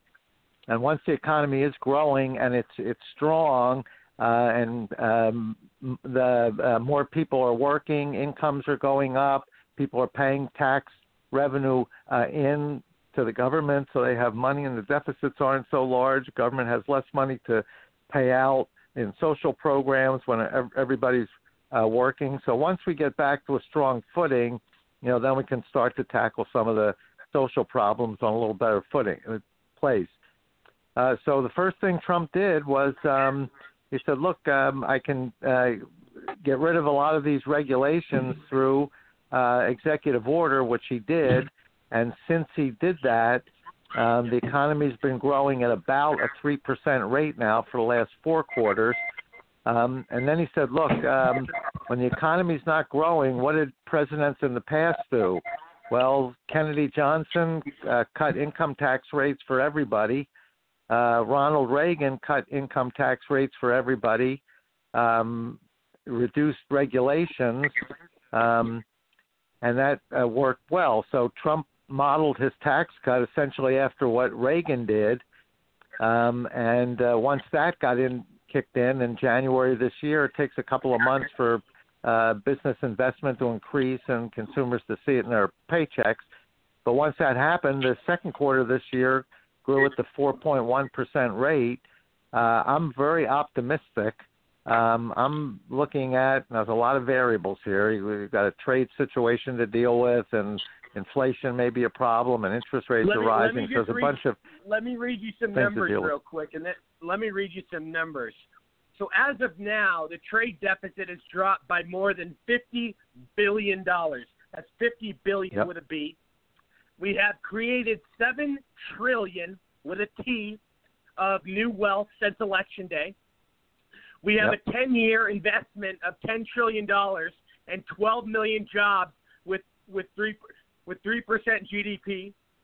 Um, when Obama was in office, when when when Obama was in office, private business investments were only grew at 1.8 percent. Last year, last year, here it was 6.3 percent under Trump. This year, it's growing at 9.4 percent. Um, Right. Woman un- unemployment, woman unemployment at a 65-year low. Something else that is Yep. unbelievable is American exports are up 20 percent. The net Yep. exporter of natural gas for the first time since 1957 is the United States. We are now Right. opening seven other steel plants, 400,000 new manufacturing jobs since Election Day, and we have all these shorter approvals for infrastructure and allies buying weapons. I mean, those are a whole list I just named, but Yeah, and all all those uh, are things that um, don't just have a, a one-time uh, short-term effect on the economy. Uh, all of those things have a multiplying effect on the economy. I think the third quarter GDP number, which comes out about a week and a half before election, uh, is going to be in about the four and a half percent range. Um, and Yeah. I wouldn't be surprised; it's not out of the question to see uh, GDP growth, uh, perhaps for a quarter or two, maybe for an entire year, go up over five percent. You know, when when Reagan did this and and the tax cut got into effect in '82, in 19 in 1984, the economy grew at a seven and a half percent annual rate. Um, I don't know if we're going to get quite to that, but um, we've been so stuck at looking at this uh, two percent growth, thinking it was the new normal, uh, that we Americans have really forgotten what economic prosperity feels like. And um, all of the data you just gave, this four percent growth, and what will be higher, I believe, in the future, Americans are start to are going to start to feel real good again about the economy. Maybe they'll get rid of some of this anger that's underlying in so many Americans. Um, it's really been since the year 2000 that we've had economic growth of at least four percent for the the year. You have to get above that to really feel uh, feel prosperous. and, and as as a professional economist, as a professional economist, I want to ask you one question. And you know, you Mhm. made you made great points just now. Did you ever see when Trump was coming into office that black unemployment would be at an all-time low, that black un- that Hispanic unemployment would be at an all-time low, that Asian unemployment would be at an all-time low? Tell you, I was a, a big Trump supporter from I mean, this uh, is amazing very right now. beginning. We've never seen anything like this. But sorry, go ahead. Yeah, I, I I I knew he would be able to uh because he's a business person and he's not a politician and not being a politician hurts him a lot, but because Yeah. he's a business person, he's going to look at things from a business perspective. I knew he would get this fixed. It, it, it's a little bit surprising how quickly he was able to do it, especially when you consider every Democrat is against him. The media, um, 90% of the coverage on him is negative, and there's even a chunk of his party that really doesn't want to see him succeed. So even with all that, he's been able to do this in about a year and a half. Um, I, I, I think it's remarkable. I mean, historic what what he's been able to do. I mean, yeah, by, by far, yeah. If, Daugherty, I know you want to respond. Go ahead. Well, um, I mean, I I think with I I mean I'm in total agreement with what he's saying. I don't know if I can just mirror it. I it is amazing. The one thing I kind of latch on it is it is amazing how people have forgotten what it's like to be pros- prosperous, and it happened really quickly. And it, and it started in the middle of the Bush administration. I, I you know, it, if I could, I mean, we sort of had so much that we could blow and we blew it. I mean, you're so. Remember who was that that Goldman Sachs woman, Abby? What's her last name? But she, you know, or is it Annie? I, she used to say that. She remember she said the U.S. economy is like a super tanker, and and it's really it can really withstand a lot. And we put it under incredible pressure. I mean, we we took all that for granted, and and it's amazing the number of people that are walking around right now that don't remember that and the number that don't yeah. remember you know nine eleven even i mean we've got a lot of kids i mean if you're 18 years old or younger, you really don't feel the impact of these things. So there's got to be a way for us to hopefully stop um, uh, repeating history on these things and and and really let the the failures of socialism and communism and and the whole liberal movement from the 20th century especially to to implode. And it's it's interesting. I don't know if the left is having the you know like the hornet's nest goes crazy before it dies. I don't know if it's you know these are death rattles from the left or or what but uh you know i'm hoping they are because uh you know there you can have a win win you you really can two things to what you just said real quick i just want to chime in um, you know, president, a new poll came out. President Trump's support has now surged to an all-time record high.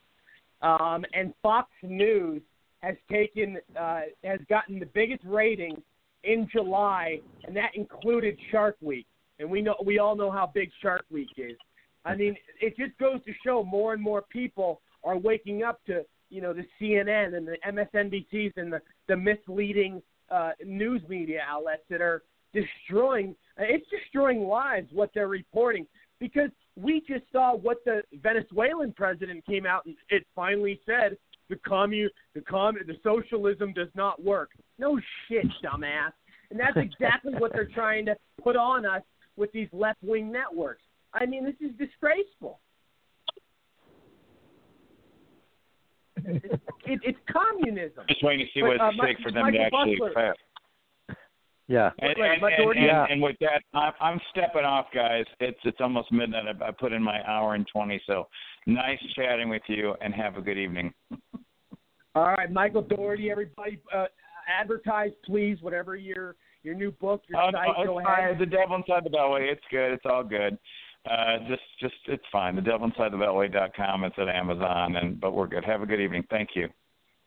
All right, take care, Michael. Thank you. Michael Daugherty, everybody. Always a pleasure having him on. Um, I do, I do want to, you know, Michael Busler. You know, uh, yeah. You know, you have your PhD, and, and and you know, you're a professional economist. Um, is this, you know, with history and everything we've seen? I mean, am I correct to say this is this is uh, uh, like the best time uh, we've ever uh, witnessed uh, in an economical sense? Well, uh, it, it certainly is extremely good times. I mean, there there have been a lot of good times uh, over history, but in in uh, certain recent history, this is about as as good as it gets. I I I I, I sort of refrain from saying that a little bit because I think it's still going to get a lot better.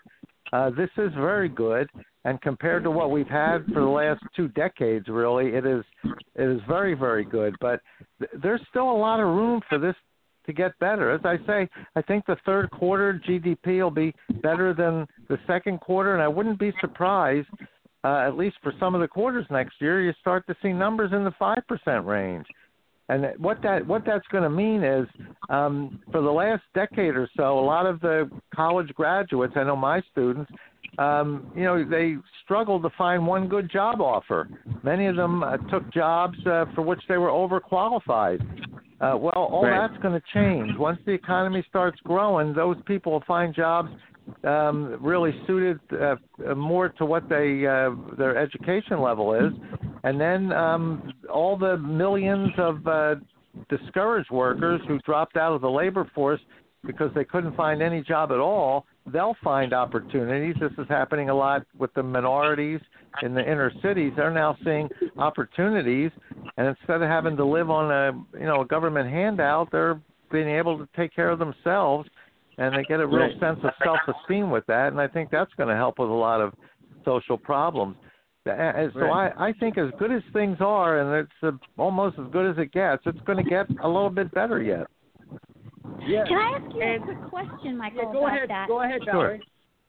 Thank you. Sure. Um, do, would you find any comparison between what's going on now and the and the Roaring Twenties, when people were happy, everything was good, very comfortable, and somewhat complacent to what was going to happen the next decade, when you know Yeah. when um, politically I'm talking about and psychologically when there were wars. You know, does that do you see any correlation between that? Well, well um, that's all. Yeah, that's always somewhat of a concern when things start getting good. Um, you know, do people get complacent and uh, realize that uh, these things may not last forever, and you, you have to keep things in perspective, which uh, somewhat at the tw- in the 1920s they got kind of wrapped up in the good times. It just kept getting good, and you get the feeling that hey, this is this is never going to be bad. Let's let's just keep going, and uh, we don't really have to pay much attention to it. It's just going to take care of itself, you know. And then you run into a a, uh, uh crash. Um, so you do have to be careful of that. It, it- it's just that um, uh, America is coming off um, really almost two decades of uh, of a stagnant economy. Um, so uh, if there is a chance of getting uh, over exuberant about these things, um, I, I think it's probably eight, ten years away from anything like that happening. Just because you know people have lived through not so good times for so long. The other thing is, um, uh, economists are a little bit smarter about what to do um, should things uh, get out of hand, uh, which is why the Federal Reserve uh, is gradually taking interest rates up. Now, they the last meeting yesterday, day before, they're they're not going to take them up, but they'll raise them probably in September and again in December, and a few times next year. And what that does is it kind of tempers things. Uh, so uh, in the housing market, for instance, um, for a number of reasons, mostly the stagnant economy, the there hasn't been a whole lot of new houses built in the last 10 years. Well, now that incomes are up and uh, mortgage rates are still relatively low, a lot of people are turning back into the housing market to buy houses. Well, you got a high demand and a low supply, and that means prices are going to go up. So what the Federal Reserve does is they raise in- interest rates. Um, It means there were some people who are going to buy that now uh, their interest rates are a little high. They're going to have to drop out of the uh, market, maybe rent for a while, and that tends to keep supply and demand um, in balance, so you don't run into an Mhm. inflation problem. So the point is, we Mhm. know we're a little smarter now, and we know what to do uh, if things should get overly exuberant. But I don't think we're quite at, uh, well, we'll be at that point probably for some time, well, well into the future. Right. Thank you. Yeah. That's very very interesting. Yeah, Yeah. And, and very well said. And you know, President Trump was speaking at a rally in Pennsylvania this, this evening. He did very well. Yes. Uh, present, presented Very well. everything. Uh, you know, addressed all the issues. And he's talking. He said he would prefer a government shutdown before the midterms, which I am in absolutely support of. I think that would be a, a very Right. smart idea. I think it would teach the Democrats a lesson, and you can guarantee a red wave if that happens, because Democratic voters are going to look at their leaders like, you know, what? I, I mean, it, it, I'm all for it. What are your thoughts? I mean, because think about it. I mean, if they're not going to pass what the the main thing is the wall right now, which we're, which Trump Yeah. is going to get one way or the other. But you know, if he has to play hardball with the with these Democrats, then Democrats are not going to get their way either. You know, you have to give some to get some, and uh, you know, nobody wants a government shutdown. But we all Right. know uh, tr- Trump is the king, and he is the guy that's making the rules, N- not these Right, other so- uh, phony politicians. So, what's your thoughts on that? Well, here here's what I would say uh, about that. The the the most important thing I think you said was nobody wants a shutdown, and as a matter of fact, Nobody likes a shutdown. It's a um, big step if, back with agenda. If there was a shutdown, oftentimes, most times, for whatever reason, the Republicans get blamed for it. Now, not so much this last sure. time, that was the Schumer shutdown, but right. y- you've got the press. Ninety percent of the, their coverage is negative about Trump. So um, if yeah. the press frames it in such a way that Trump caused the shutdown, and it's right before the election, Um, politically, it's a little bit precarious. Um, I think that Well, the really Republicans risky. are in a very strong position, and uh, some of the seasoned veterans, whether it's right or wrong, said let's take this fight after the election. I agree with Yeah. you 100%. And also, I think the Republicans will get blamed because we have the majority, and they're going to say Right. you have the, you know, you have the ability to control the the um, the schedule and what's going to be brought up on on um, on the floor. And you know, if there's a shutdown, I think it's too risky for the Republicans to take because we cannot lose the House. We cannot. So I think Trump, No. like you said, I think he'll push as far as he can until he thinks the shutdown's actually going to happen, and then he'll he'll say let's table it until after. And, Yeah. and the you know the new report, you know, there's a new report out today. Um, you know that's very impressive. Is that uh, the American steel industry is very happy with tariffs. You know the tariffs are Yeah. going a long way. I mean they're they're holding, you know, countries like China um, and all these other and you know uh, all these countries that have taken advantage of us for so long and a Right. lot of people you, a lot, you remember all these people that were crying and you know saying oh it's going to start a trade war. Trump's going to cause a mess. Nope the exact opposite happened. Trump got us uh ahead. He is winning for us. The trade the, he, there's no trade war. They agreed to trump's terms. They know trump's in charge. They know Trump's not playing around, and uh, I mean, look at we're winning in every trade trade situation possible right now because we have the, we have Trump, the the uh, the, bi- the best business negotiator in the world, or at least one of the greatest to ever live, and uh, said by Uh, many people. I mean, uh, look, the conqueror. oh yeah, He is Oh, King yeah. Cyrus. Oh, yeah, I mean, we're- we're looking- we're looking at a he- guy- He has the greatest weapon. He has the greatest Yes, weapon. and- He has the white man and the black man. We are the creators. I mean, who can compete with us? All you got to do is exert it. The other people were deliberately not exerting it, and they were deliberately stealing everything from us. Y'all, you you all acting like it's it's something uh, spooky or whatever. I don't know. Trump is actually anointed by God. God gave him the power by giving him us, and and he and he and God gave him to us. All it takes is for him to say, "I'm gonna do that," and there's nothing they can do because nobody can do nothing without us. Just Right. remember that Jesus is Right. just us. Colossians four eleven actually says that. These Well, are my fellow well, workers look at- look in at- the kingdom. you- Yeah, and your examples make sense. Just look at look look at what's going on around us. All of these countries are starting to respect us again. They're starting to want to come to the table and make deals because they know President Trump isn't going to give in to them and you know you know take their threats or make a bad deal because he's not a pussy like our past leaders have been, and he, and he's not out to fill his own pockets like our past leaders have Right. been. And you know we we have all of these things that are going in the most amazing direction possible. Three million jobs created since election day. I mean that's that's beyond impressive, way beyond anybody's prediction. Uh, any of the experts, so they say on the on the news outlets. Um, but you know, this all of all of what's came out of these last few weeks and months. I mean, with NATO, now they're paying their their fair share. Um, you know, we we have so much to look forward to. The stock market, all these all time highs. Uh, it just keeps getting better and better. It's like fucking Christmas every morning when you wake up. That's that's easy because Trump is all he has to do is say, "Go this way." You remember, he is Cyrus. Cyrus was just like Alexander the Great. The difference was he was a conqueror for us.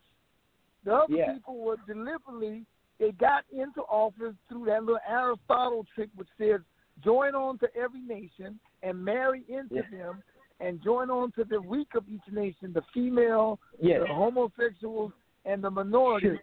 and then Right. then make help them vote you in by teaching them democracy. That they did Yeah. that because Alexander the Great gave Roxanne the right to open up the schools because she said we're Ishmael, so we're Abraham's children, and God said that Gentiles would say, "Please teach us the ways of Abraham." So they Yep. opened up the first school in in Athens, and they called it the School of East Indian Teachings. Then they opened up in, in Europe, and it was called Cambridge. Then they opened up in America, and they called it Harvard. And then they taught us their ways and made us vote for them and give out, uh, give away all of our power. Trump is Yeah. here taking it back. He's taking it He, back. you know what I've always said? He's made. He's a profound machine. He's a a gift set from God. He's America's savior. He's the second coming. I mean, he is the. I mean, we've never seen anything like it. I mean, this guy is out for the American people to benefit us and help us every day and make us more and more powerful. I mean, this guy is uh, the, the the answer to our prayers, and I thank God every day when I wake up. Oh my God, this is like this is like the best gift you could ever have is Donald Trump as president. I will say that with a fact. Michael Busler, I do want your thoughts though, and then Valerie. Uh, me, I, wow. Uh, I'm I'm just going to say I I uh, agree that uh, Donald Trump is really behind a, a movement here, and I think uh, the changes he he will bring here will be historical, uh, not just Yeah. for the direction of country, but maybe for the direction of the country and um, much of the civilized world. So. Um, Trump is certainly doing uh, a lot. Um, you know, he's only been in office for a year and a half. Uh, he's not the president that's going to look at a problem and kick the can down the road like so many other Yeah. prior presidents have. So I think for that reason, um, things look extremely optimistic. Um, let me just say one more thing, Rory. It's a little after midnight here. I'm, I'm on the East Coast. We got about So ten minutes I'm gonna- left if you want to stick around. Okay, real uh, quick 10 minutes.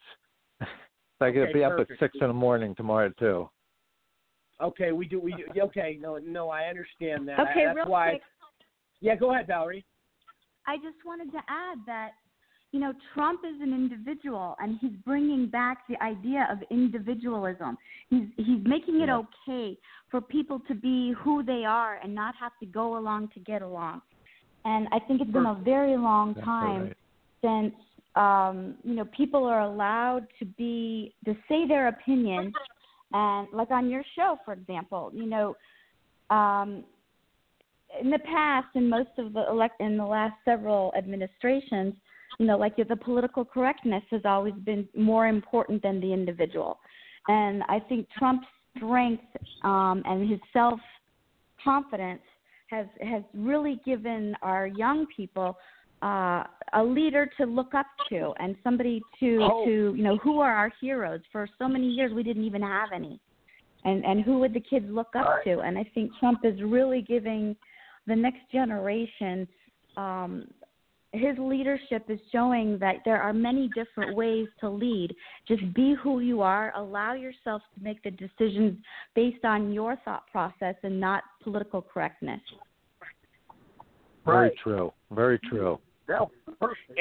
I like the way that's said because, and, and you look, you ask, you you making a very excellent point, Valerie. Because if you look around and if you observe, you, you we've never seen any sort of political fan base uh, to this to this extent. I mean, this this is like Trump. I mean, Trump is like a superhero. Trump is like the biggest concert uh, celebrity. I mean, lines and lines for hours. I mean, lines and lines out the door for hours.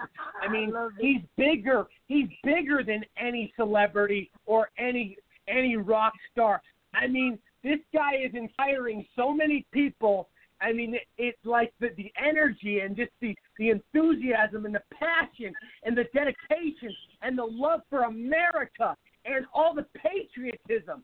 I mean, we've been missing this for so damn long, and we have a guy who is the best, one of the best businessmen to ever live, and he sacrificed his billionaire lifestyle to come work for us, the American people, and he's having a lot of fun. I can tell because you know he's doing something that I, I, I mean, this is this is creating the impossible.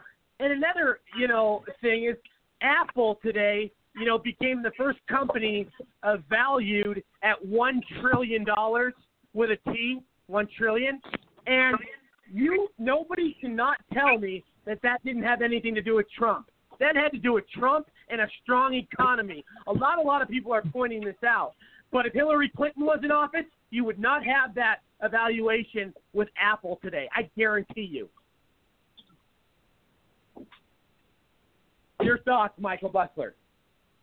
Yeah, um, I tell you, it's, it's exactly right. Apple is uh, a great company, a very innovative company, uh, but Trump really set the stage for them here to uh, expand and. Um, you know, and the uh, plant, the new factory they're building, a 350 billion with a B, a new factory for Apple here, and they're doing bringing all that offshore money back to the U.S.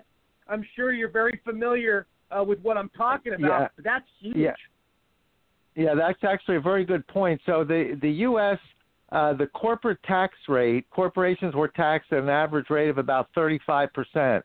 Now that's higher than just about every other country in the world. Uh, uh, it's significantly higher than many countries. So companies like Apple, uh, Apple went to Ireland. They bought a little uh, townhouse, uh, and they called that their corporate headquarters. So now they were an Irish company. They paid Ireland's 22% tax rate rather than our 35. Um, and uh, they essentially didn't pay anything to for in um, American income taxes, kept the money overseas. Uh, General Electric did that. They have a little place in Switzerland uh, that they call their corporate headquarters for the same reason. Well, Trump lowered the tax rate from 35% down to 21. So now we're some of the one of the least expensive, the lowest tax rates.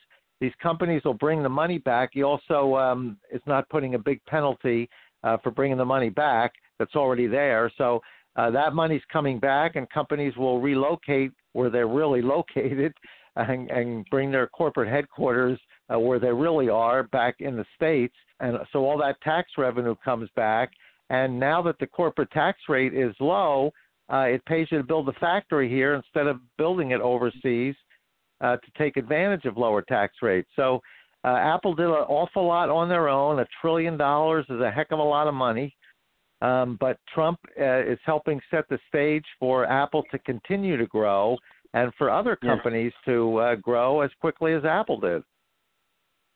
Yeah, and you know, Michael, you bring up a great point, and, and, and you know you're absolutely right because we're seeing all of these um, businesses either opening up shop for the first time here in the U.S. because of Trump's lenient uh, tax laws and his business laws of what he's put into place, or they're relocating back here uh, because of the the gain and the uh, the strong significance of you know uh, that they can get a big return of investment rather you know rather than right. when Obama was president. I mean, Obama had all these regulations and all these strict things on these on these businesses, which hence why they went overseas and did stuff Exactly. I mean, over there, and you know, you have all this more leniency now, and it's very convenient for you know these U.S. businesses and these these people uh, to do make America the number one place uh, for everything. I mean, with with what Trump's uh, policies are, uh, you could they couldn't be more perfect for what he's put into place. And we all know that now, uh, in a lot of situations, if companies go overseas, they're going to be punished, and they're probably going to have a worse, a worse, uh, you know, just a higher tax. Uh, they're gonna, they're not going to be as well off because we are uh, the number one destination now. I mean, it's it, it's proven. Yeah, as a as a free market economist, we always like to say if the government just gets out of the way and let business do what it does, and let business keep most of the uh, um, earnings that uh, that they can generate, um, the economy will really start to boom. And that's that's what Trump has done. He's gotten government out of the way of business, took all these regulations off off the backs, um, changed the tax rate. Uh, he's now working on something on the capital gains rate, um, and uh, now business has got an environment, government's out of the way. Um, business is just going to take off. The the big numbers uh, to look at the last couple quarters, I, I believe, was one of the ones you mentioned. Uh, business investment is way up. I think it was up nine percent last quarter, and I think seven percent in the first quarter, something like that. But so business investment is is way up, and that means they're investing money to build new factories, invest in machinery, invest in employees, um, and this is really what's going to lead to longer term economic growth. Yeah. Oh, absolutely. And you know, you're, you're absolutely right. I mean, we have we have all of these different opportunities, and you see all of these various countries now making all these high lucrative investments with our with Trump. I mean, Trump's sitting down with every leader, and, and we're making Yeah. all these big deals, and he's doing it for the people.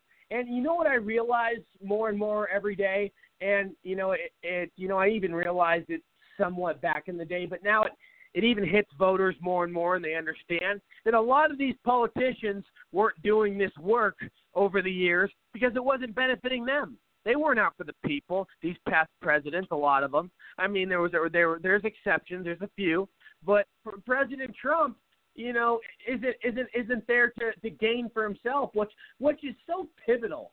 And you know, you, you sit down with all of these leaders, and you think about all the opportunity and all of the optimism that that it's being created, and how USA is becoming the number one destination. It's remarkable. I mean, the, you know, and all these countries, all they want to do is make a deal with Mr. Trump. That, that's all they want to do because they know that, you know, because countries depend on us. Let's face it, they need us more than we need them. And you know, Obama got walked on for years by foreign leaders. We've seen it. It was disgraceful. Um, you know, Obama's the worst president in history. I've already made that clear many times. But but we're just seeing like this is just unbelievable. Just the amount of investments and the amount of all of these these promises kept, and you know, a, big thing for me I want to I want to talk about real quick is we need to defund Planned Parenthood. You know, the SCOTUS, the Supreme Court, um, may decide if states can defund Planned Parenthood. I mean, you're an economist. I think it's a waste of taxpayer dollars. I think it's disgraceful. I think it's insulting in many ways, and I don't agree with anything they do. I'm pro-life. I'm a, I'm a Christian, um, and I'm very conservative about this subject. But give it back to the states. This should not be. I mean, I know there'll be certain states that stay with it, but I mean, what's your thoughts on this? Um, I, I would agree. Um, give it back to the states. This is uh, uh, a very touchy issue for both sides. Um, both sides are very strong in, in their views, um, and uh, because of that, um, it's hard to come up with a, a, a national uh, policy um, and funding Planned Parenthood nationally. There, there are some states that uh, believe in what Planned Parenthood does, and um, I guess th- they should be able to fund it as they will. There are some other states that are totally uh, against morally what uh, Planned Parenthood does. So um, there, this is this is a sticky issue because there's arguments on on both sides, and uh, you know it's difficult to tell who exactly is uh, is right or, or wrong here because each side is is so strong in their positions. Uh, but if Planned Parenthood does anything that is illegal, which I believe they're not supposed to use federal dollars uh, to fund any Right. abortions, uh, if they are doing that and they're doing something illegal, then the funding should definitely be be pulled from them. Yeah, and and we've seen, you know, all the scandals with Planned Parenthood. We've seen the viral videos. I'm sure you have. They're disgusting, buying fetus body parts and all these gross things that have came out about Planned Parenthood, and you know them giving abortions. You know, like literally a week before the baby's supposed to be born. Like Yeah. they've done a lot of shady and corrupt things. Um, there, there's a lot of issues and, and and terrible things going on at that uh, establishment, and taxpayers are having to su- having to suffer and pay for this crap. And I don't think they should because if you know Planned Parenthood gets so much money in donations uh, from different political groups, they don't need taxpayer dollars. You know, if, if you know, in my, but they will struggle. But I think they can make it without it, and I don't think it's our responsibility. If you want an abortion, take care of it yourself. Yeah. Um, I mean, a lot of people uh, believe that. It, uh, we're just talking about uh, taking some individual responsibility. Uh, so uh, all that makes sense. Um, and Planned Parenthood, I think they get uh, like five hundred million dollars from the federal government. Uh, it's a lot of money yeah, they get. they get government Um, money. I forgot to mention that. Yeah, they get government Yeah. money. Why do they need us? Why do they need us? Um, they're somehow what I mean? they were some kind of organization that got funding and it just never stopped. Yeah, I know. Planned Parenthood, I'll tell you, they are the devil. They are the devil. And Valerie, I know you want to touch on touch on this topic. Go ahead. How do you know, Lori?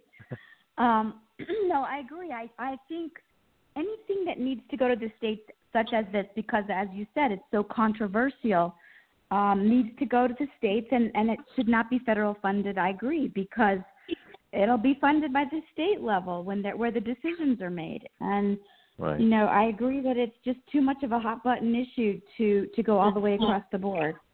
Um, and you know they've had such bad events recently you know in the news as you were saying rory that i think it's just really too distasteful to continue you know to make it a federal issue it's they're just it's just nasty Yeah.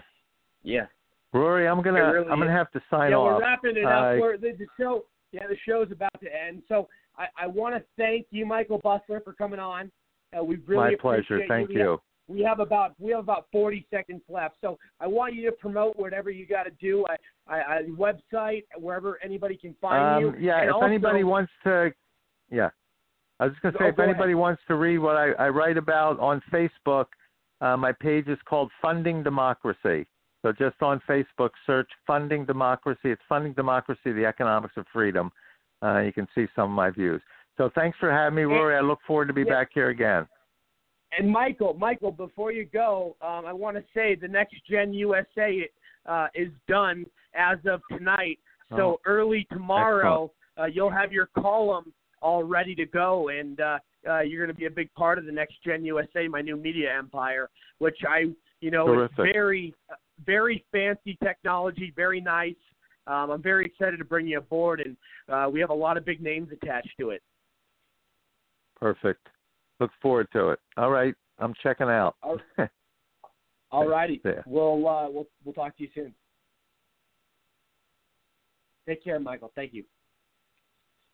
Michael Busler, everybody. Always a pleasure. Valerie, are you still there? i'm still here it's Okay. co- it's almost 20 after midnight for us here in the east coast um but yeah. I'm, before I'm you before to you go, get- I'm promote your book. Oh, so my book is Backyard Jihad How Parents Can Detect the Invisible Threat of Radicalization. Um, you can find it on Amazon.com. I also have a blog at backyardjihad.com. And I'm excited about your next gen uh, USA. I think this is going to be a really, really important piece for may- maybe even for the election upcoming. So, uh, Oh congratulations. yeah, it's gonna be big.